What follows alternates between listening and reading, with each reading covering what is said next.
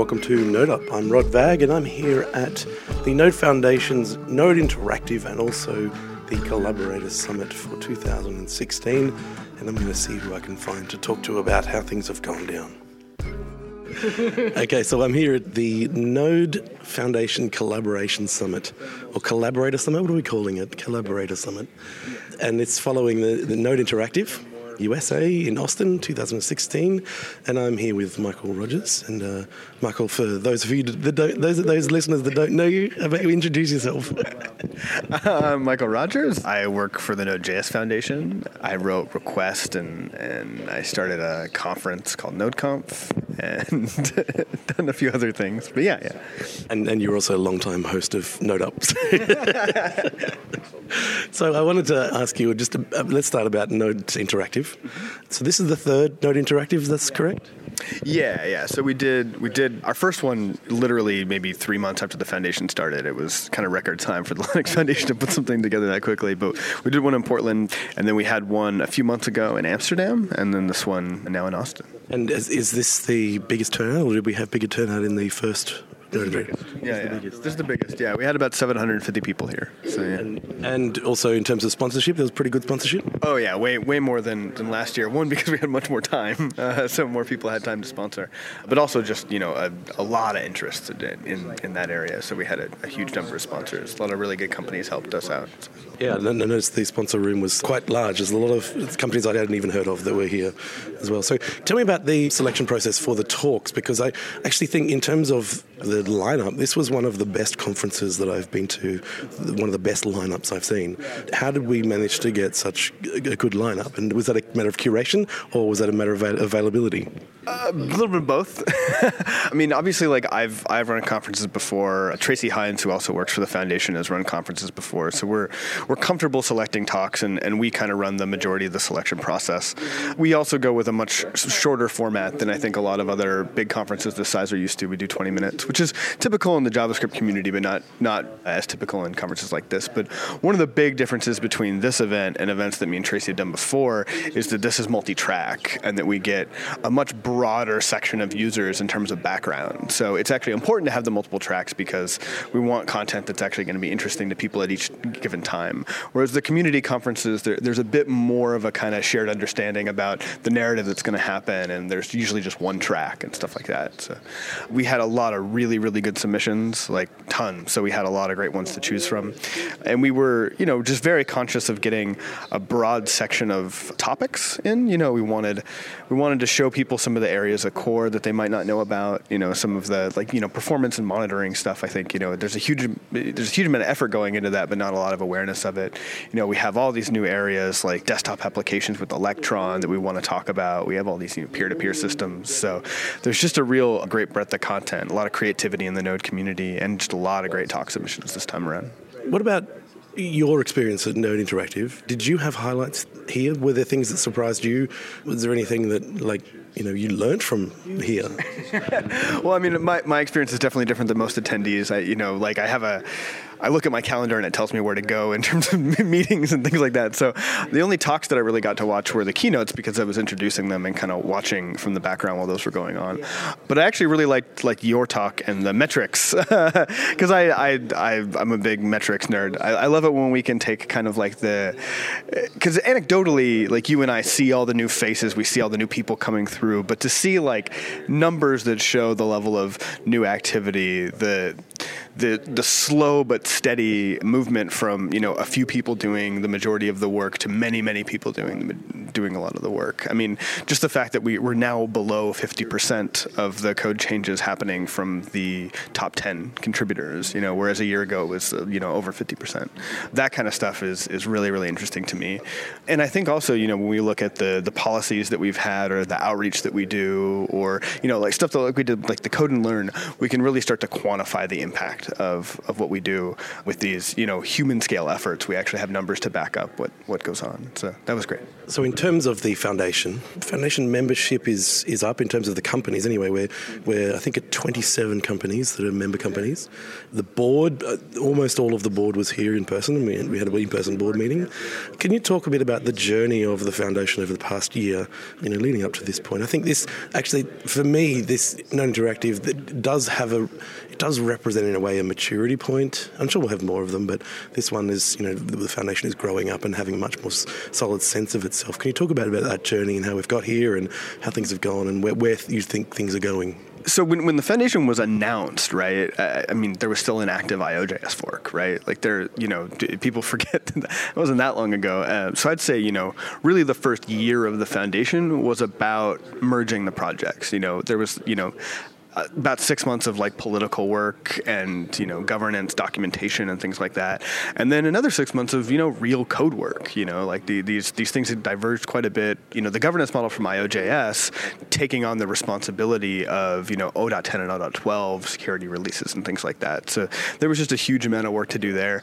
And we were you know still to this day we're seeing a huge influx of contributors but we've had to pioneer and and really you know figure out a lot of the scaling mechanisms. Like how do you scale this many contributors and how do you scale this many working groups and things like that. So I, I think that that first six months was, or really the first year of the foundation was just, you know, getting together a merged and reformed project and thinking about what are the tools that we have to scale at this community.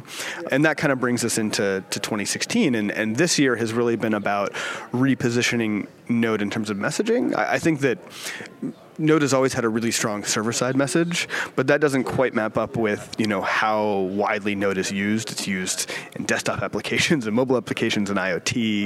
You know, there's all of these huge growth areas. So we, you know, how do you come up with a consistent story that Node is for everything, right? How do you come up with a compelling story that Node is for everything?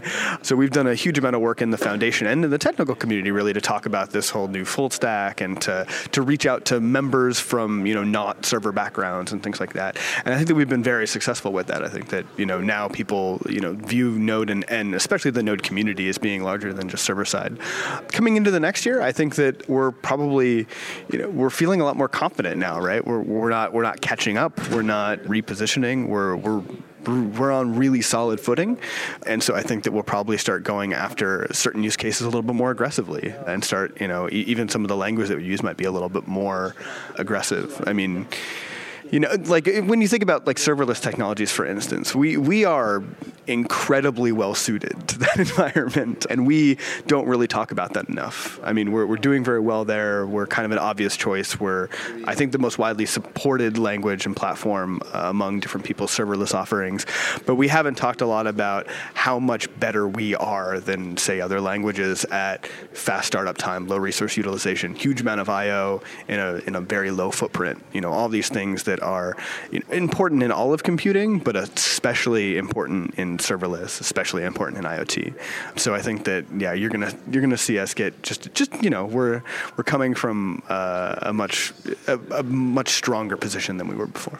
So, in terms of your what you do these days, you made a comment recently that you've shifted into that position now where you do code as recreation, and I sometimes find myself in a similar place. But can you talk about what it is that you do on a day-to-day basis now that you, have had that flip? Um, so, what, what is what does Mikeal Rogers do with these days?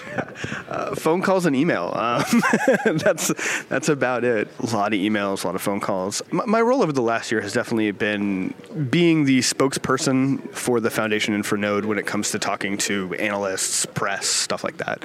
Being the kind of technical consultant when we do marketing, PR, stuff like that. Somebody to look over and make sure that all these statements are, you know, accurate in terms of the technology. There's a lot of, you know, higher level strategic work that I've done too and reaching out to different people, communities, companies, getting people together. A lot of just connecting this person with that person and making sure that things move forward. I mean, you know, there, there's there's been plenty of that when you look at stuff like, you know, VM neutrality, where you've got to get, you know, five companies to work together, you know.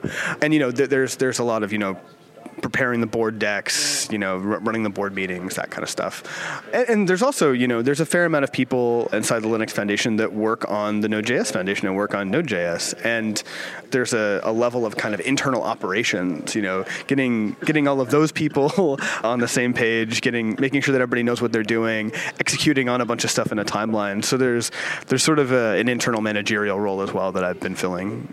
So in terms of one of the things that you've been pulling off recently, You've been talking to Adam Baldwin of Lift Security.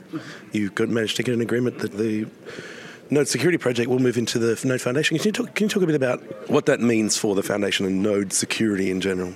It means a couple things. I mean, one, just eh, for security researchers, for companies that are doing security vetting, and just for individual developers, if you have a Node.js vulnerability that you find in you know one of 360,000 packages, you don't have to hunt down the maintainer. You don't have to worry about them having a responsible disclosure policy of their own. You can report that to security at Node.js, and there's a community of people that will vet it, that will communicate with you about the vulnerability, that will track down the author and, and find a fix and, and work through that. And this is you unique to Node. I mean, no other platform has taken this level of responsibility for the security of their ecosystem.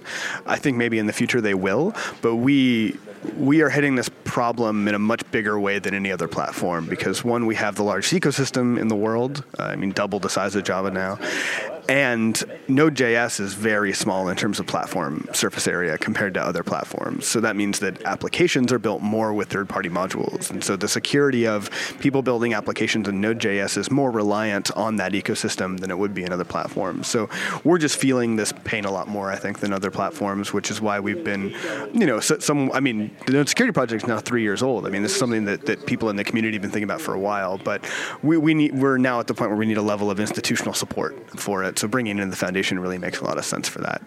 So what's in uh, store for the next six months, or in fact the next year? Let's let's talk about Node Interactive. Are we going to see Node Interactive Europe, or what's you know what's on the cards here? What do people need to block off their calendars for? so we we tried out a lot of stuff this year. We did a Node Live event, which was a smaller event in a bunch of cities. We did about ten of them. We did a, a Node Interactive in Europe, and we did this one as well. I think next year we're scaling back a bit for a couple reasons. One is that doing that many events really has a big impact on the you know people internally at the Node Foundation that are trying to do all kinds of work, right? So this is going to give us more of an opportunity to do non-event related work, cutting back to you know one big event. I think that we'll get a bigger cross section of people if we do one big event rather than you know two big events or multiple big events. I think that you know the power of saying you know this is the thing you know it just brings more people out. So that'll be really beneficial. And I think it'll also give us an opportunity to have more of a Node Foundation presence at other events. I mean, we, you know, I was speaking at a Node event every month this year. I couldn't accept a lot of speaking opportunities at other people's events. Uh, and, you know, I've, that's something that I've been enjoying doing for, you know, about eight years now is going to other, you know, community conferences and speaking and stuff like that. So I think that you'll definitely see us have a bit more of a presence, you know, in bigger industry events, you know, like OSCON or things like that, but, but also, you know, JSConf and, and you know, the bigger community events. Thanks very much, Michael, and um, I'm sure we'll hear more from Michael in a future Node Up.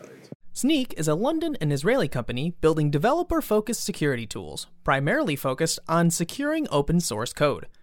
One in seven NPM packages carries a known vulnerability, and roughly 83% of Node.js shops are using vulnerable packages. Snyk checks your dependencies against their open source vulnerability database and then helps you find, fix, prevent, and respond to any vulnerabilities in your application. If you're using GitHub, the fix can be as simple as an automated pull request that Snyk submits with the necessary fixes. You can easily integrate Snyk into a CI system like Travis or Jenkins to make sure your application is monitored continuously. Open source projects are free to monitor, and there's also a free 14 day trial for your private code. Find out more at snyk.io slash node. I'm with a couple of couple of folks that attended Node Interactive and the Collaborator Summit for 2016. I'll just get them to introduce themselves. I'm Brian English. I work at a company called Intrinsic. I'm Stephen Belanger. I'm currently fun employed and hacking on some fun stuff. Brian, tell us about your highlights at uh, Node Interactive. What new things you learned, or what were the big takeaways for you? The biggest thing for me with, with any of these conferences is putting faces to names.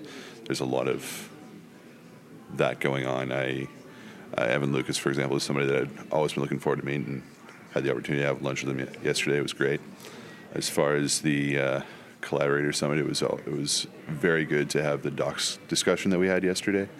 I think that's probably one of the more important things in this whole conference and collaborator summit for me was having the docs discussion that we had yesterday. And uh, we, we talked a lot about things like where the guides need to live, because right now they're existing in three different repositories, and that needs to be resolved. And we came up with some clear answers to how that's going to be resolved. So I think that's the most important and interesting thing to me. How about you, Stephen? Was it networking as well, or was the actual conference content that was good for you? Yeah, the networking is definitely uh, super valuable, and the the like VM work is pretty interesting. Working towards ABI stability and hopefully someday VM neutrality. I'd, I'd love to see. I'd love to see Node on mobile someday. Do you have any talk highlights that, that from the conference that you can think of? I, I, hate to put you both on the spot here because, but uh, yeah, any talk highlights, the, the things that were refreshing or new? I quite enjoyed Rachel's talk on Twitter bots. There was uh, a talk by Sarah Itani, I think I'm saying her name correctly, which was focused on you know inclusivity, diversity, and so on. But it was taking a rather fresh angle on it, and I don't want to spoil it too much. I encourage people to go see the video of that one. It was it was quite good. That's great. So tell me a bit about more the doc about the docs because it sounds like you both were involved in that, and I, I wasn't there, so you can educate me here as well. How well attended was that, and how much interest do you see in the, the documentation work around Node Core? Right. So, in, in terms of the meeting we had yesterday, that started with a discussion around, well, between Evan and I about docs, given that we had both been involved earlier on in the documentation working group. And then we said, well, you know, let's let's just make that what this table is, and we started talking about it. It was great. So historically, there there were some efforts around the guides and, and topics and reference being the three main angles of documentation but with us only really having one of them right now being reference. One of the initial goals of the documentation working group was to change that by providing, you know, more guide and topic style docs. And so there were some loose definitions of what, you know, topics and uh, and guides meant. So like guides were supposed to be a lot more long form and a lot more, you know, examples and generally having a, a much less technical tone and then topics were supposed to have a lot more technical depth, be a little bit more terse, you know, a lot somewhere in between reference docs and guides. From that, both topics and guides have come along, but there's been some confusion as to where they belong. That is something that I think we came up with some answers to this week. And I think there's going to be a lot of PRs coming in soon that are going to resolve that because right now we have a lot of really good content that isn't available on the website but it's only available in various repos, and that's that's all going to be solved really soon. So, Stephen, what sort of things can we expect coming up from the documentation? I've seen a lot of work put into the API docs, but really scattered work put into everything else around that. So, what, what can we expect from the next evolution of docs? We, we've been in the past fairly good at like uh, reviewing PRs, but like the whole growth of the guides and topics aspect has not really moved too well, and I think part of that has been like very not clear membership involvement direction like as the docs working group we've kind of failed at documenting our own process. So I, I think that's a thing we need to start doing a bit better and like inviting more people in and guiding them in how they can help us make the docs better I know one of the challenges with the docs working group is is simply having leadership of people that have the time and energy to push things forward. I know there's a lot of people interested in it, but it seems that the leadership has been part of the problem of pushing it forward. Do you see do you see new people stepping up to fill in those places and to really be the the people that push it forward? So I'm not sure if there's like really a clear leader yet. I, I unfortunately missed the previous docs discussion as the VM one was at the same time, and I was at that one. Yeah, there's a couple people. Uh, myself, I have more time at this point to get involved. I, I was somewhat more involved in the initial incarnation of the docs working group, but then life happened and wasn't able to do too much. But hopefully that gets turned around soon. What about you, Brian? Do you have any thoughts on leadership, and do you have hopes for the, the, the working group being reinvigorated after this? I think um, first and foremost, some of the original goals of the group will most likely have some amount of completion in the near future. I think that is probably the most important thing here. But in terms of leadership, I was actually really impressed with how Evan Lucas took on a leadership role in the discussion yesterday. So i would be wondering if, if he'd be willing to take a more formal role as well. So diagnostics now encompasses a, a very broad range of, of topics. What, what sort of topics were covered in at the Collaborator Summit here? So there was a lot of focus on some folks from Google have been working on getting their uh, tracing controller and trace event stuff in, which would provide the same basic tracing hooks that are used in Chromium. So that, that would provide us very low level sampling stream that currently it's only the like native side, so we would have to get that in and then kind of like work on what does this look from JavaScript side? Is there going to be like a JavaScript API to consume this, or is it just going to like dump to a file like Chromium does? It's that's that's a bit unclear at this point. And uh, we we also covered a bit of the Node debugger command line tool that unfortunately the the the debugger aspect of V8 that that's based on is kind of going away in V8 5.7. That feature is just going to not work. We need to do something about that like immediately. There unfortunately was never any clear like deprecation in Node of that, even though it's been like deprecated in V8 for about two years now. I think the debugger has, hasn't had much love over the recent years, and particularly now with the interest shifting to V8 Inspector protocol that's come in. So it sounds like we're, we're doing a bit of a scramble to let users know that it's just not something that is going to be supported at all soon.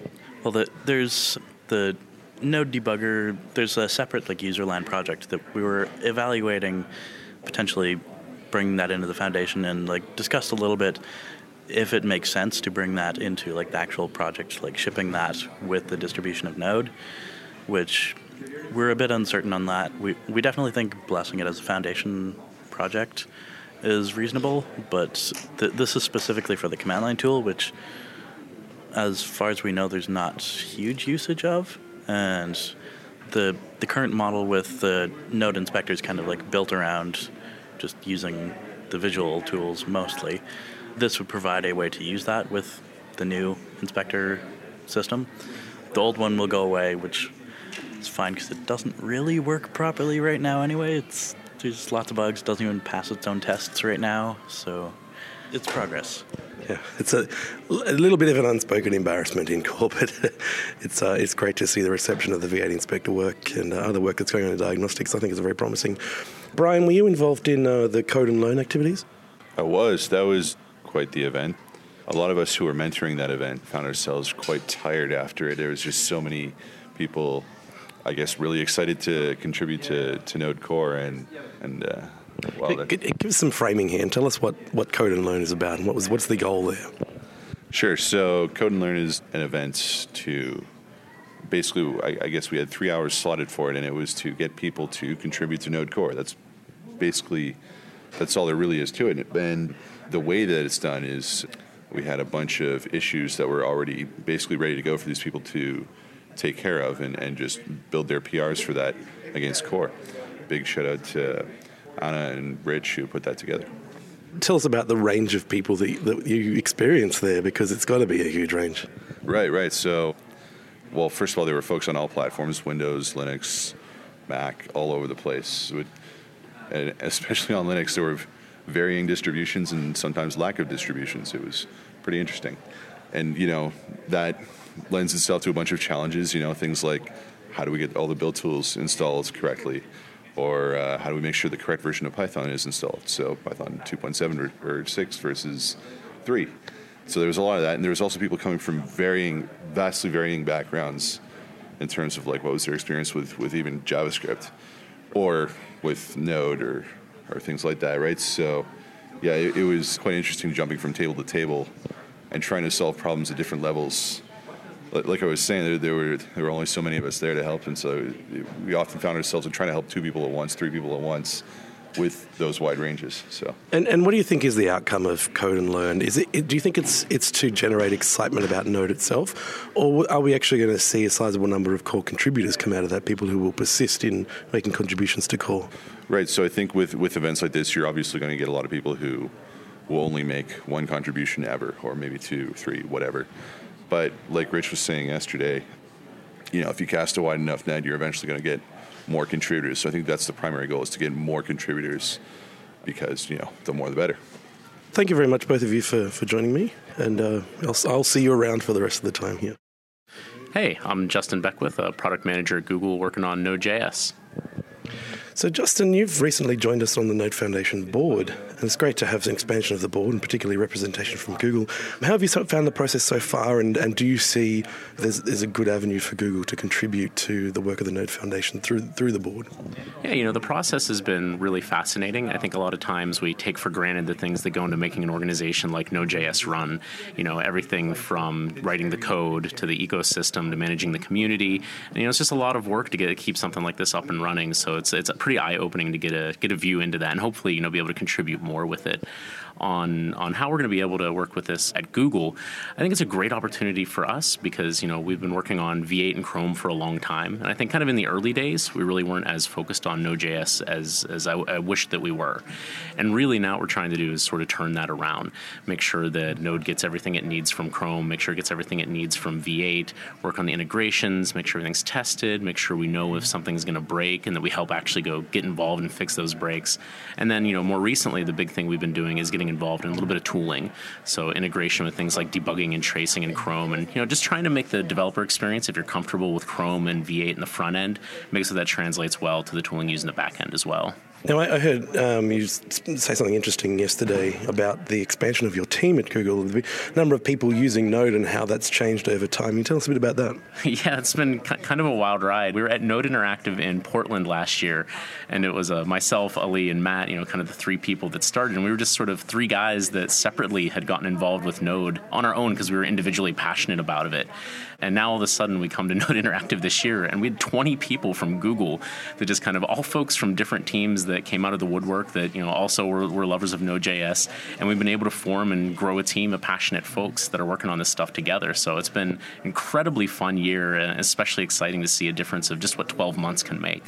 Also interesting, I find fascinating from the outside anyway, is the, the relationship between Node and V8 and how that's developed and how GCP, Google Cloud Platform, has, has been pivotal in, in that relationship. Can you talk a bit about how that connectivity has increased over time and, and what, what, can we, what we can expect to see from that collaboration? Yeah, for me, that's actually, I joined Google originally to work on cloud, and, and that's how a lot of this stuff got started from my side at least. I, I didn't come in on the Chrome or V8 team.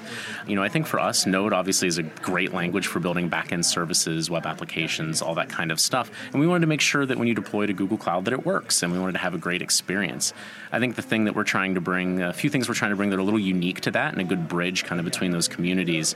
So we're focusing on diagnostics tooling, so stuff like Cloud Debugger lets you do passive debugging, Cloud Trace, some of the other tools that we have around logging and error reporting. And I think these kind of, uh, you know, a lot of the instrumentation and tooling that we have at Google in production for our own systems, we've been putting a lot of time time into making those available externally and making sure that we can bring them to Node.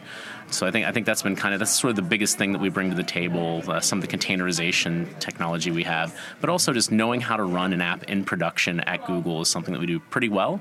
And if we can help make that use better for Node users, you know, even better.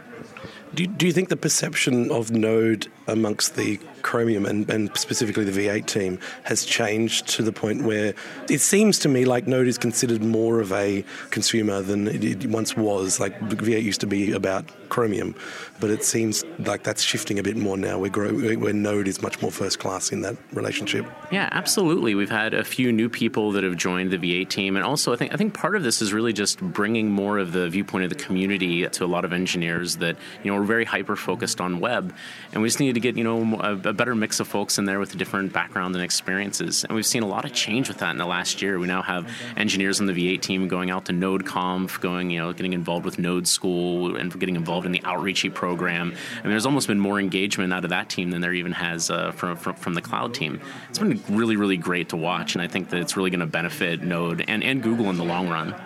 Yeah, I, I double, double that. Uh, sorry, second that. I, I've been watching some of the folks, particularly on the V8 team, really deeply engage with Node, not seemingly from a product perspective, but simply because they're passionate about about that. So it's it's wonderful to see a company like Google engaging in open source that way.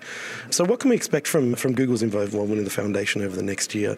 Are we going to see Google stepping up its presence, or do you think that you know you've got got a rhythm going now with with how you're at?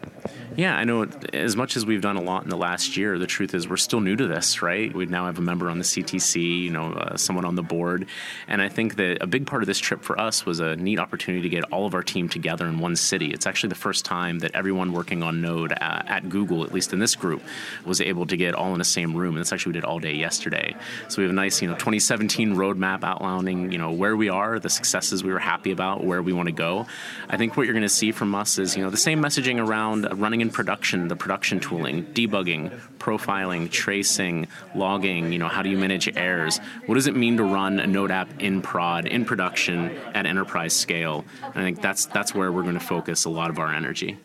That's great. Um, now, Node Interactive, do you have any highlights at Node Interactive? I, I, know you probably didn't attend all the sessions because you're busy with meetings, but any highlights for you from uh, from the speaking sessions? Yeah, absolutely. The talk that Ashley from NPM gave on some of the numbers and contributions that we're starting to see is just staggering for me.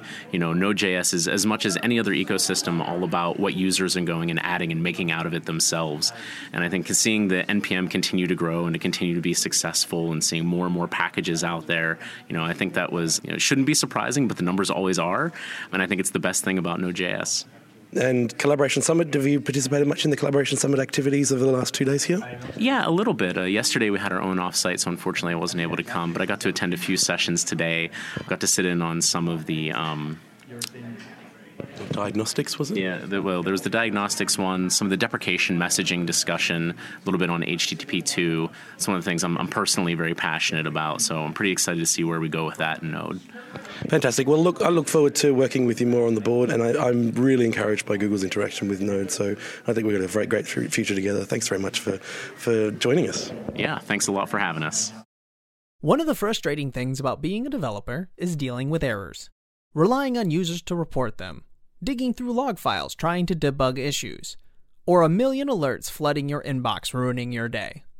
With Rollbar's full stack error monitoring, you get the context, insights, and control you need to find and fix bugs faster, with a lot less noise. It's easy to install. You can start tracking production errors and deployment in a few minutes. Rollbar works with all major languages and frameworks Ruby, Python, JavaScript, PHP, and of course, Node.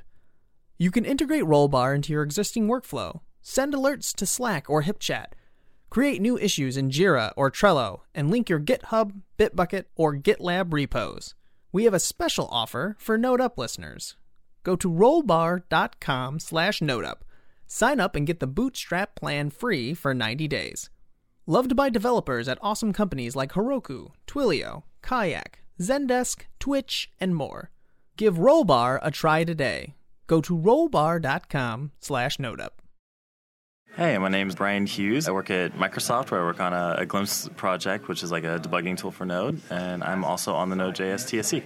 Thanks, Brian, for joining us. And can you tell us a bit more about Glimpse, about your work at Microsoft? Because I, I don't even know the details of that. So, this is a really new project. It's still in a private beta, but we demoed it for the first time here at Node Interactive, actually. And so this is a debugging tool that gives you a high-level view of what an application is doing. And by application, we mean across all systems, everything that involves you know a user being able to do a thing. So you know, a client, browser, mobile, whatever makes a request that can go to the server, hit a couple of servers, databases, things like that, and we give a holistic view of what that request will do, so you can see how it traces through all these systems. You know, you've been at Microsoft. Is it for year, less than a year now? Isn't it? A little under a year. I think about eight months. Okay, and and you've been mainly focusing on the tools area in, in Microsoft. You, do you have any connection with the Chakra Core team over there? I do. All of the teams that do like Node.js focused things at Microsoft, we collaborate pretty closely and we talk quite a bit. And, and how many Microsoft people do you think are, are at the conference here? Because I know there's quite a few of them. I'm not sure exactly. I want to say there's uh, a dozen, maybe a little more than that. It's, it's quite a few. Yeah. And there's been a few talks, a few great talks from Microsoft actually at Node Interactive. Can you tell us a bit about your highlights from Node Interactive in terms of the, the talks or anything else with regard to the particularly the conference? Well, the thing that strikes me the most is that it's been a, a bit of everything that's been really great. There's been some wonderful talks uh, that, that span the gamut, some you know, really deep technical talks. Uh, I'm biased, but I, I really liked Josh Clement's talk on debugging debugging. You know, just kind of really getting into some really interesting nitty gritty that most people don't see very often. And but there's also been some talks that have been more community focused. I thought Tracy Hinds' keynote was great. You know, introducing some new things that we're going to be working on uh, within the project. I also really like the expo hall uh, that we had set up too. Uh, just being able to get in and talk to a lot of people. And just overall, like the balance that I think was struck here. Uh, there was a lot of people from the community side really in- invested in the, the Node community from NodeBots and everything else, but also from the uh, enterprise side too.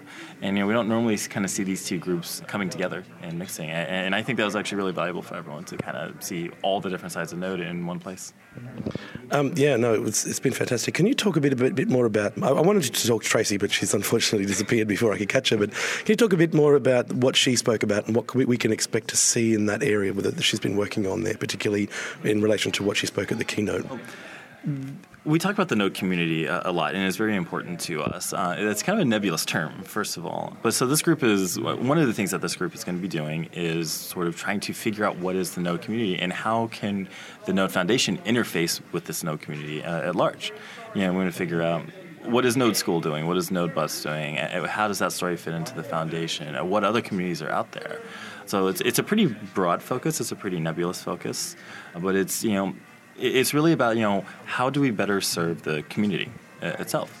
And, some of that is going to be outward facing. So we one thing we've actually talked about today in fact was you know what are the ways that we can reach parts of the community that we aren't currently reaching? You know what are the different avenues for doing that? You know what sites and communication tools do other people use? There's some obvious things when we talk about community groups, like there's Node School and Node Bots, Node Girls, and there's a few other more formal groups. What, what do you think is out there that we haven't reached yet and that we would like to reach? Do you have an idea of the, that scope that is, is missing from our view? Uh, I have a, a vague idea. I, mean, I, think geography plays a pretty big role in this. Like you know, we, we know that there's a huge node community in China for example. You know, we've seen the success of the C Node and CNPM, but we don't really have any connections with them. You know, we don't really know what is the community like. How do they organize? You know, you know what kind of things do they talk about? Are, are there you know robotics communities out there, for example? I mean, you know, we're not really sure yet. So, in terms of, I guess we're trying to set up a two-way relationship between community organizations and the Node Foundation. What sort of things can the foundation provide to those community groups and the community organizers out there? I think there's a lot of different things we can provide. And, you know, that can be monetary, but I think more than that, can be exposure. It can also be helping, you know, give advice on how to run these communities. You know, we can talk about like best practices for running conferences as one example. You know, because we, we have a lot of people within the Node Foundation and in some of the community run conferences on, you know, we know how to run good events collectively, but not everyone has the ability to actually get those resources and to talk to them because this is, you know, it's in people's heads a lot of the time. I think this is a really great way to disseminate information, best practices, and things like that. And what about the reverse? What what can we as a foundation get from the connection with those those groups out there? Well, so you know, the foundation and the Node.js project itself is a community like any other, and like any other community, there's some things that we do really well, and there's some other things that we don't do as well. And so I think the, the big thing we can gain from other communities is figure out what they're doing well and figure out how to apply that to the Node project. For example, you know, so I come from the Johnny Five and NodeBots community, so that's why I talk about hardware a lot. And uh, NodeBots is really, really good about teaching beginners and reaching out to beginners, just because the, pro- the project kind of focused on that as a target audience early on. And so there's a lot of things they've figured out that I think we can learn from and do a better job at you know reaching beginners. Well, thanks for joining us, Brian. It's been great to spend time with you, the, the little time that I have had with you anyway, at, at, at Node Interactive. Thank you. Thanks, everyone. Hi, I'm William Kapke. Uh, I go by William Kapke online. I contribute to Node in different sorts of ways rather than code, and I I think that's about all I can say on it. Hi, I'm James Snell. I'm J.A. Snell online pretty much everywhere. I'm IBM's technical lead for Node, which just means I, I, I get to play with Node all day long, and IBM pays me for it. So, yeah. My name is uh, Thomas Watson. I'm Watson on GitHub, where I do a lot of open source stuff, and then I'm the Node.js lead at Opbeat, where I work a lot with diagnostics and performance of Node. Now, William, you did a, you were one of the opening keynotes at Node Interactive. Can you give us the basic gist of what your talk was about? It was my year in Node, coming back to Node, because uh, I, I, first tried to get involved with Node in 2010, and it was very difficult. And I, I followed and struggled along, kind of like a little groupie uh, along the way, but never really got into being strongly involved. And IO came around, I was really excited. The merger came around, I was really not excited and kind of disconnected from things. But then uh, the foundation came around with its new direction and encouraged me to come back. And so my talk was about that year in coming back and what I experienced and all the glory that I actually ended up getting out of it. Thomas, tell us a bit about your journey. I don't, don't have to go into too much detail here, but you have been with Opbeat for a little while. How did you get into this, and, and what sort of work are you doing these days? So I was actually doing open source, a lot of open source work, and one of the things I did was I wanted to use Opbeat as a product, and they didn't have Node support, so I did a Node agent for Opbeat. And after a while, they were like, "Hey, um, maybe we could pay you to kind of maintain some of it because people are using this." And then after a while, they were like, "Actually, we would like to hire you because this is this is really good work." And so like, yeah, okay. And so yeah, that's why I'm there. And you were one of the um, one of the sponsors of the the of Node Interactive, and you had a, a booth, I believe, at the back there. Did you make some good connections? Yeah, it, it, it was really good. Uh, I really liked uh, like the people here. Like it's a good mix of, of developers and, and people who can make some decisions. And so our users at Opbeat is developers. That's the approach we try to try to uh, get leads, like via getting in on the ground floor, so to speak. Great, um, James. You've you've been very busy over the last four days. But presumably you got to sit in at least some of the talks. I'm just wondering what, what sort of highlights you had, what were the interesting things you learned, or what were the great talks that you managed to sit through? I managed to actually make it to exactly one talk, which is 100% more than I made it at the last Node Interactive. Don't tell me that was my talk, was it? No, it was it was actually the ABI stability talk with Chakra Core and, and stuff like that, which uh, which was really interesting. I, I, missed out on that one. Can you tell us tell me about that because I, I, it's some great work they've been doing there. So, you know, Microsoft get up into the talk. I mean, doing, they've been doing a tremendous amount of work here, and you know, they spent you know about half the talk talking about some of the things that they're doing in Chakra and you know the time travel debugging and some really cool tools that they have you know that they have coming down the pipeline. The second part of the talk, though, was talking about the new ABI stability, which is basically a new API in Node to make it so that native modules can be built once and used across node versions. So the demo showed them, you know, a, a modified version of the leveldown module built once and running in node 010, 012, 4, 6, and against master with both V8 and Chakra. And the, the, the, native model was built once. There was no rebuild step. And it was, it's, a, it's an extremely compelling demo. They have a, a, ton of work to do. Like it doesn't do error handling yet, and there's, there's a lot of gaps there. But it's very early work, and they just wanted to get up there and show people the direction things were going. It's, it's, it's pretty awesome. Yeah, it's one of, the, one of the most exciting things that's going on at the moment, even though it's been very complicated work. Um, William, what about you? What, what did you enjoy from the, the conference here, other than your own talk, of course? Uh, well, that would be your talk then. I'm, not, I'm, not, fishing here. Other than my talk, what, what other things have been uh, interesting for you? Have you learned anything new by being at the at Node Interactive? Oh yes, definitely. I, I don't even want to go into what, what I learned that was new because I want to I want to just go straight into uh, Tracy's talk about inclusivity again in my year of, of coming to Node of, of 2016 inclusivity has been such a, a big and amazing challenge, very bumpy, and we're moving into the next phase of, of how that's going to be uh, tackled. And so she was just explaining what the proposals are that are out there, how the foundation is looking at handling it, and I think it's it's a step in the right direction. And, and I I didn't know a lot of the stuff that she was talking about there, and so that was kind of my highlight to see that that problem be tackled. Yeah, I, I yeah, I, have said it before. Personally, I think that that work is some is, is if not the most important, but you know, it's a, uh, at the very top of the list uh, of things that are the most important initiatives within within the foundation, within Node itself.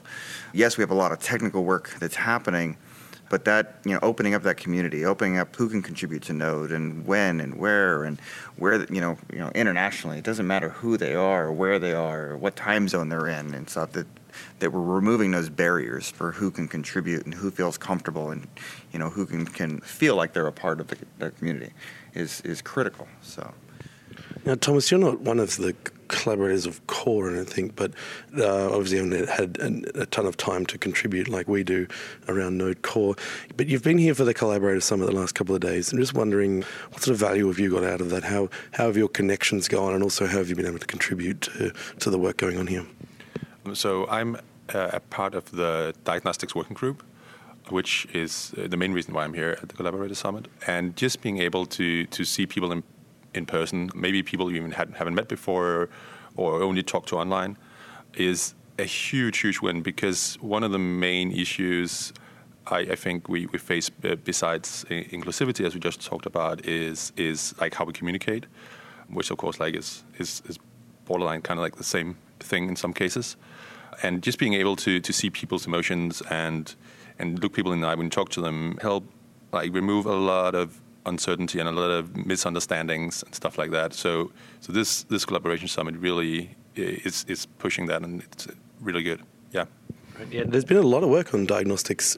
It's it's it's heated up as one of the most important areas of activity uh, around the Node Foundation. What are the most interesting initiatives in diagnostics that you're seeing going on, and particularly for your work, but also for the, the, the health and future of Node? One of the things I'm heavily uh, really interested in. I was about to say involved in, but but I'm not doing that much of coding. But is is something called async hooks, which is an API that's that's coming to to Node soon that allows us to have more insights into the async nature of Node and be able to implement stuff like continuation local storage inside of Node core itself, or expose APIs so so it's easier to do. The async nature of, of JavaScript makes a lot of these things really, really hard. And that development in Node Core is is some of the most exciting thing I think is, is happening right now. James, now you've been to I think three collaboration summits now. Um, so, what this time around? What what are some of the most valuable things that you've seen come out of the two days that we've had here? In terms of most valuable, I think I think Thomas pretty much nailed it. Just just everyone getting together face to face, having that opportunity just to kind of sit down and talk, you know, very high bandwidth conversations of just, you know, uh, working through things. Like Matteo Collina and I were, you know, earlier sat down for an hour and were able to get, you know, just in that time get 10% performance improvement out of the HTTP2 work I was doing. You know, it's like, you know, he and I had been trying to schedule time to do that, you know, for, for a while and just had not been able to sync up calendars and schedules.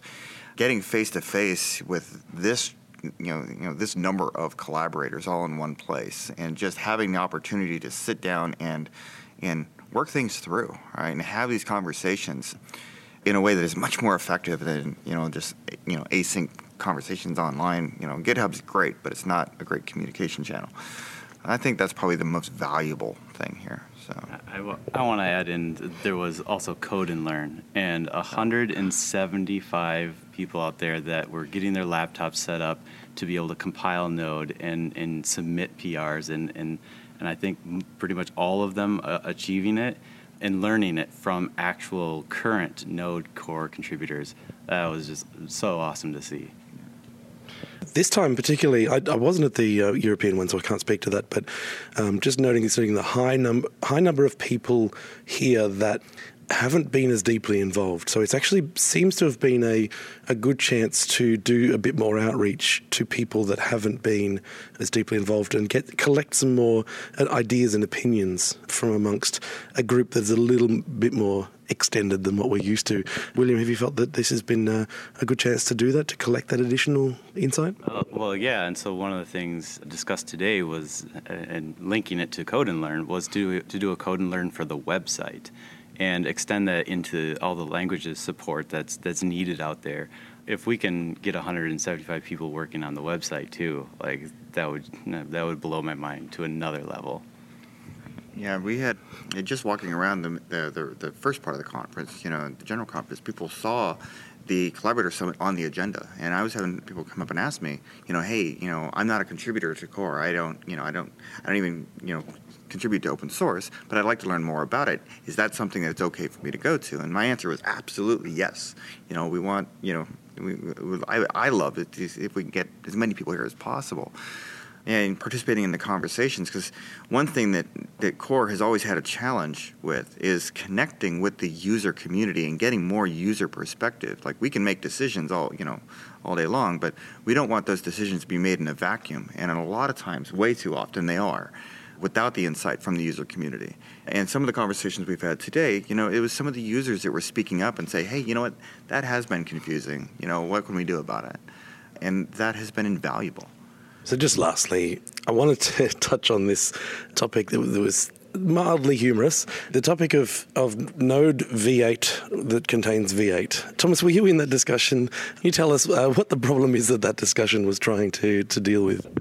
Yeah, it's, it's kind of a humorous issue that, that we, we're running on V8, the, the Google JavaScript engine V8, and we're getting uh, the latest version of Node right now is uh, version 7, and we are launching version 8, which we usually just call V8 soon.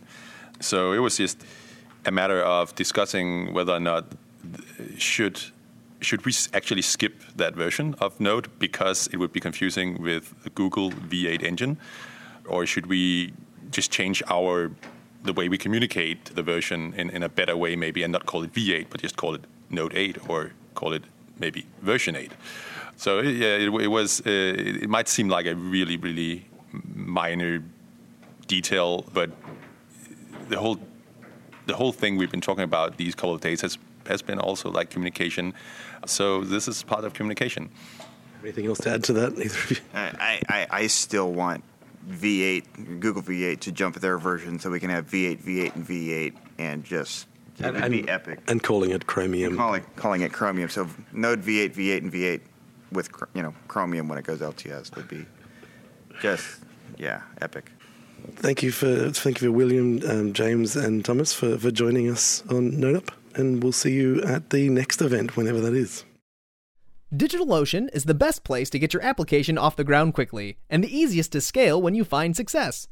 Start with the pre-configured Node.js one-click to get up and running in 55 seconds or build the exact infrastructure you need with root access to servers running 100% SSDs in state of the art data centers around the world.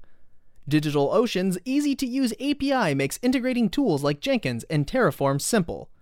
DigitalOcean is the fastest growing cloud infrastructure provider because it's built for developers and laser focused on its mission to create simple and elegant solutions for developers and teams.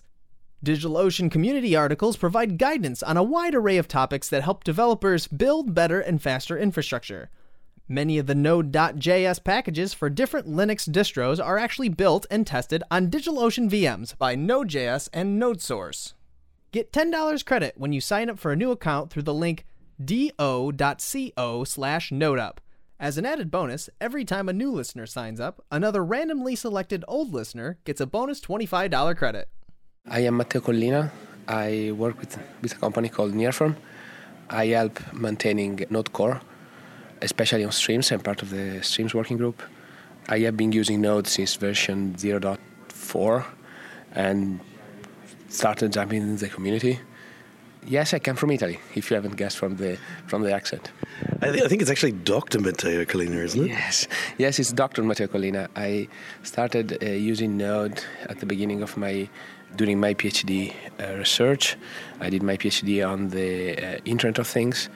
Then I became involved with the Node community, and now it's my main focus. You presented a talk at Node Interactive. I think it might be a new talk that you've been doing. Can you tell us a bit about what you spoke about? I've been recently doing some bit of applied research on uh, using a technology called consistent hashing coupled with gossip networking to build highly scalable web applications where highly scalable applications where we can hold state within the each each of the service. So, for example, for maintaining live connection to the user, doing live notifications, even writing like a small cache system, caching system. So the talk was called Scaling State, and the framework is called Upring, and uh, it's pretty awesome. People are really enthusiastic. Is that is that is that uh, exclusive your work or is it a Nearform project? What's that? So this has become like a little bit complicated in the sense that it's my work, but it has been sponsored by by Nearform in the sense that I have some some time allocated for doing this type of applied research, applied research projects, and see if we can turn them around in uh, actually full flag like open source projects, so that if there is interest in the community and if we can use them to build new type of applications. Other examples of these activities that we have done this year has been the Pino Logger. It's a extremely fast logger that Rod, you know, we have been a little bit of, of fun, uh, of fun on that. Also, we have doing we have done some research on simplifying how to generate flame graphs and solidifying an approach for making node application more performant. So yeah, we have, at, at Nearform I've uh, got time to, to do all this stuff and to help in general the, the node ecosystem. So people that have been on the been to Node conferences recently probably have seen you because you've been around quite a bit doing some talks. Within that idea that the fact that you've been around Node a lot recently, was there anything new or interesting that you found at this conference in particular during the talks, or was it mostly a good networking event for you? For me, it was mostly a, a good networking event because of two reasons. First of all, Nearform is a remote company. We work remotely, so we don't have time, much time to stay in each other's company. Mm-hmm. So FaceTime comes at a premium. Uh, you know, again, uh, NodeSource at the same, at the same, more or less the same problems. So, and this is common through all the organizations that adopt uh, adopted uh, remote working. And then the other bit is like the whole node ecosystem is highly remote, highly distributed, and so it's for me it's more about the people I can meet at this conference rather than the, conference themselves. Talks are a really good way to uh, have a conversation to, to, to talk about. But for me, the most interesting bits, and it has been some of the recent stuff that uh, Intel has been pushing, has been developing related to performance and how to support the performance of Node. But again, this is because I've been doing a lot of work recently on, on performance. So it's a subject that probably interests very few people at this point. so uh, that's more or less the the whole thing. And you've been around for the whole Collaborator Summit here. I've seen you in and out of many of the groups. What has been the most valuable thing for the Collaborator Summit for you? What are you most happy about achieving while here at the Collaborator Summit? So we had uh, probably the most important discussion we had was on how to better handle deprecation warning in core and in the ecosystem in general because it's been it's been a massive problem lately given all the growth and explosions that we had and it's it's very painful. It's very painful for module authors it's very painful for the ecosystem and uh, people don't know people new to know do, do not know how to do things. This is specifically coming arising from the node version 7 deprecation of buffer creation without new, isn't it? Yeah. Um, do you want to talk a bit about what the what the pain is there? Give some people some, the context around that. There are various levels of pain in there. Let's start with the, the, the, the pain for which that was partly was going to be deprecated. The buffer structures might be insecure if people do not validate their parameters. That's the first problem. And so they were being deprecated very simplifying the problem. Like there's long train on GitHub, so please there. I am being inaccurate, so. Yeah, you're simplifying things I, quite a bit. Yeah, I am simplifying. I am simplifying. Then there is the other problem for the other part of the community, which is high impact module authors, Pe- people that has more than that are hundreds of, they maintain hundred, they have hundreds modules on npm, for which they and some of those with very high download numbers, which means that they are going to get the same things over and over again all the time, which is highly, highly problematic. And the, the, the, amount of work needed to fix and change all of those, it's really massive. And on most of those projects, they don't do not have the security vulnerability that we discussed about. Well, I think the, the, the problem with this particular case is that it's conflating a, a, a, couple of issues, and security is amongst them, but it wasn't the primary reason for the deprecation in the first place. The deprecation was for to make it easier to subclass uint8 array, but unfortunately, we've got wrapped up in this security discussion that's become quite painful. Given that we have experienced this level of pain and got so much feedback from the ecosystem about the difficulty there, what was the outcome, or was there an outcome from that discussion about how to move forward in a more productive way for deprecations? There are several things that hopefully are going to happen in the near future. We will be trying to, to prepare some linter rules for detecting those deprecations early on so that the actual the people that can fix those can fix them. Like it's no point in uh, telling everybody about a deprecation while they have no power on how to fix that. So like let's have a tool that detects those deprecations and allows notifies developers, uh, the module authors, to, to, to, to, fix those. So that's the first step.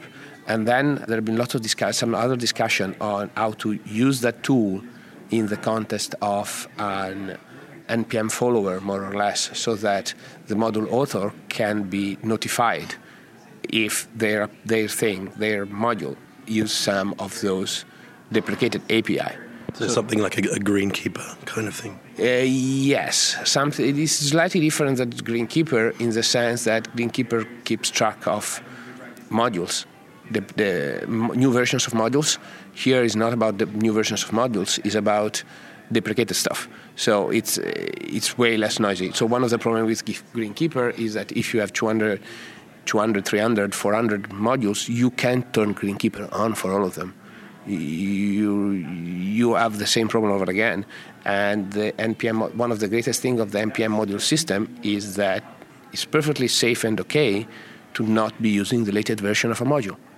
So um, that's that's part of the equation. So these will allow uh, module authors to avoid being notified, like to, to avoid to just be notified for the most critical pieces and not have the general public seeing warnings in the in the command line. Also, there was a lot of other things discussed, and you will probably the message will probably become way better. So we will have probably a version deprecation number, version code, so that there is a code number for every deprecation. So you can Google it up. It will have a nice web page explaining the problem, explaining why it needs to be deprecated, and what is the remedial action on your application. Great. Now you're also heavily involved in the Streams group. Did you get to any Streams discussions in here at uh, Node Interactive, or you, is that group still too small? So the Streams working group, the active members of the Streams working group are not present. That's just me here. So just you. Have you been stuck into any conversations where you're the streams expert? I've been stuck in conversation when I'm the streams expert. So there is a, one major thing on the streams working group that needs to be done, which is proposing to to the other collaborators to invert the dependency because the streams working group needs to support streams on all the versions of Node. Currently, we support down to 0.8, and we support also the browsers, Internet Explorer 11 as well. So it's very widespread support for streams, which is not currently on the main focus on streams within core. So moving that out outside of stream out, out, outside of core and inverting the dependency might simplify a lot of discussion, might, might be able to try new idea, new modules for, for streams. So can you explain how that would work then? What, what might the mechanics of that inversion look like? Because it is something we've been talking about for a while, but we've never come up with a great way to do it. And what do you think it might look like? So, the first step is writing an EPS, which is probably Rod, you, you know, you know you know more. Uh, I think you better explain what an EPS. is. I don't even. It's an enhancement proposal. It's an enhancement proposal. So, um, given that it's a massive change in core, it's a massive change on how things work. It needs to have a sign off from the overall community, and in particular from the CTC, right? The, that's the formal pro- uh, process. So it needs to to get a stamp. It has a process to be, to get landed and so on. So like the overall plan needs to be validated by the overall community. So that plan has multiple phases. The first part of that means this comes down on how readable stream is, is currently maintained. So readable streams lift code from Node and applied a bunch, a huge lot of transformations.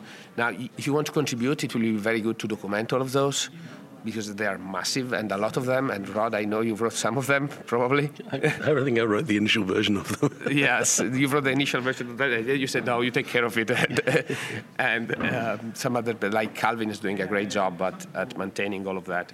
So um, maintaining all that bits, maintaining all that part, and like just move the current source as it is in readable stream and have node pick, pick it up from there this is because it will it will simplify a lot the, the migration. And after all of this is it's landed and it's, is fine, then we need to think at a way of reducing those, those those numbers of massive modifications so that it's easier to to support and have a consistent behavior across the different environments. But that needs to come way later because it's a lot of factors to take into account and it probably need to like to be validated differently at least that will simplify simplify things because we will be able to land changes and test them in the ecosystem before putting them into a version of core because once a version of core is out it's very hard to, to take them back. While on npm most people follows uh, either with a patch version number or a minor version number. And so we can land things out quicker. And provide bug fixes and provide updates. So it's, uh, it might be a, a, very good way of improving the current flow. So it's uh, and simplify a lot of maintenance for browser browsers and very old versions of Node. Also, currently, uh, readable stream passes through Babel. Babel. So, does it really? Is that, is that to get the older browser support? Yes. I didn't know that. That's interesting. Uh, I, that was the only thing we could figure it out. At some point, the amount of ES, we, we might want to take it back. I would really love to take it back, but to do so will be to remove a lot of the ES6 things that have been put on inside the streams files in core, which uh, is not that they're good or bad, it's just that the current status, the current trend in, in core development is that we use we try to use ES6 whenever it's possible if it's fast and if it provides a better ergonomics and better readability. Now, uh, all of that is not available in version previous version of Node. So, in order to support those, we need to stick to old, good old ES5. So, I presume you'll be heading back to Italy after this. I wanted to talk to you quickly before we go about NodeConf EU because there's not going to be any Node Interactive EU next year but presumably there'll be a NodeConf EU next year. What can we expect from Nearform in the conference space next year? this is a nice question. So we haven't announced it yet. So I am like you're putting me in a very tough. Oh, you don't you don't have to say things if you don't want to. I'm just no. Wondering. I am. I can. Uh, I can give some answers. So there will be a NodeConf EU. We are already coordinating with Node.js Interactive, with the Node.js Foundation to like not have any overlap and not have them try not to have them close by. So that needs to happen. These are discussions that is currently open. We were, of course, thinking of a day, of some range of days, and of course, they were overlapping. so we should just do better and like avoid any possible overlap. What we can expect is it will still be in Ireland, and it will still be three days.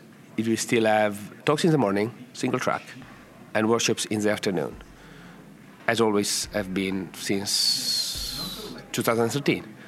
So the format will not change. Everybody will still have, we will still have the same nice atmosphere where everybody is in the same venue, sleeping there, living there for like all together for four nights, three days. So people can jump into random discussion and we have that amazing community where you can stop by and ask some top engineer from Google how to uh, and tell them the problems, the performance problem you are having, and they come out with a fix for those performance problems. So, so stay tuned, I think, for news on uh, NodeConf EU, and it's always been a great event. I, I, can personally recommend it from being there. I just wish I didn't live literally on the other side of the planet from it. so, Hal, can may I, if I invite you now to come, will you come? 24 hours on a plane is not fun, so uh, no guarantees from me at this stage. Anyway, thanks, thanks Matteo, for, for joining me. It's been great to have you here and to see you yet again in the flesh. Thank you, Rod. Bye.